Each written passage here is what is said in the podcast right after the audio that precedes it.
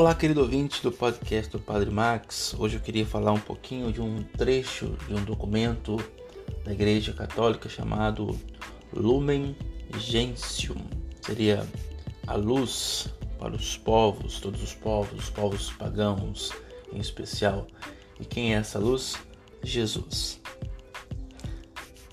Neste documento, os religiosos, pelo seu estado, tão alto e exime o testemunho de que o mundo não pode transfigurar-se e oferecer-se a Deus sem o espírito das bem-aventuranças.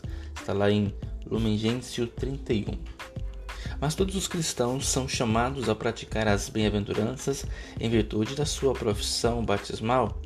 Os cristãos que tomam parte ativa no desenvolvimento mantenham no meio das atividades terrestres a justa hierarquia dos valores, fidelidade a Cristo e ao seu Evangelho, de tal modo que toda a sua vida individual e social fique embebida do espírito das bem-aventuranças, particularmente do espírito da pobreza.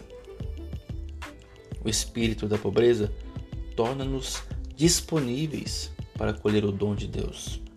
Nós Padres do Coração de Jesus, pela nossa profissão religiosa e pela prática dos conselhos evangélicos, devemos ser as testemunhas por excelência no meio do povo de Deus, desta exigência das bem-aventuranças na prática de uma autêntica vida cristã, que tem o poder de transformar o nosso mundo, de mostrar que não somos inimigos entre religiões, entre povos ou culturas, para que não aconteça mais entre nós esse terror que voltou a acontecer há alguns dias, como o terror na França e agora recentemente também na Áustria.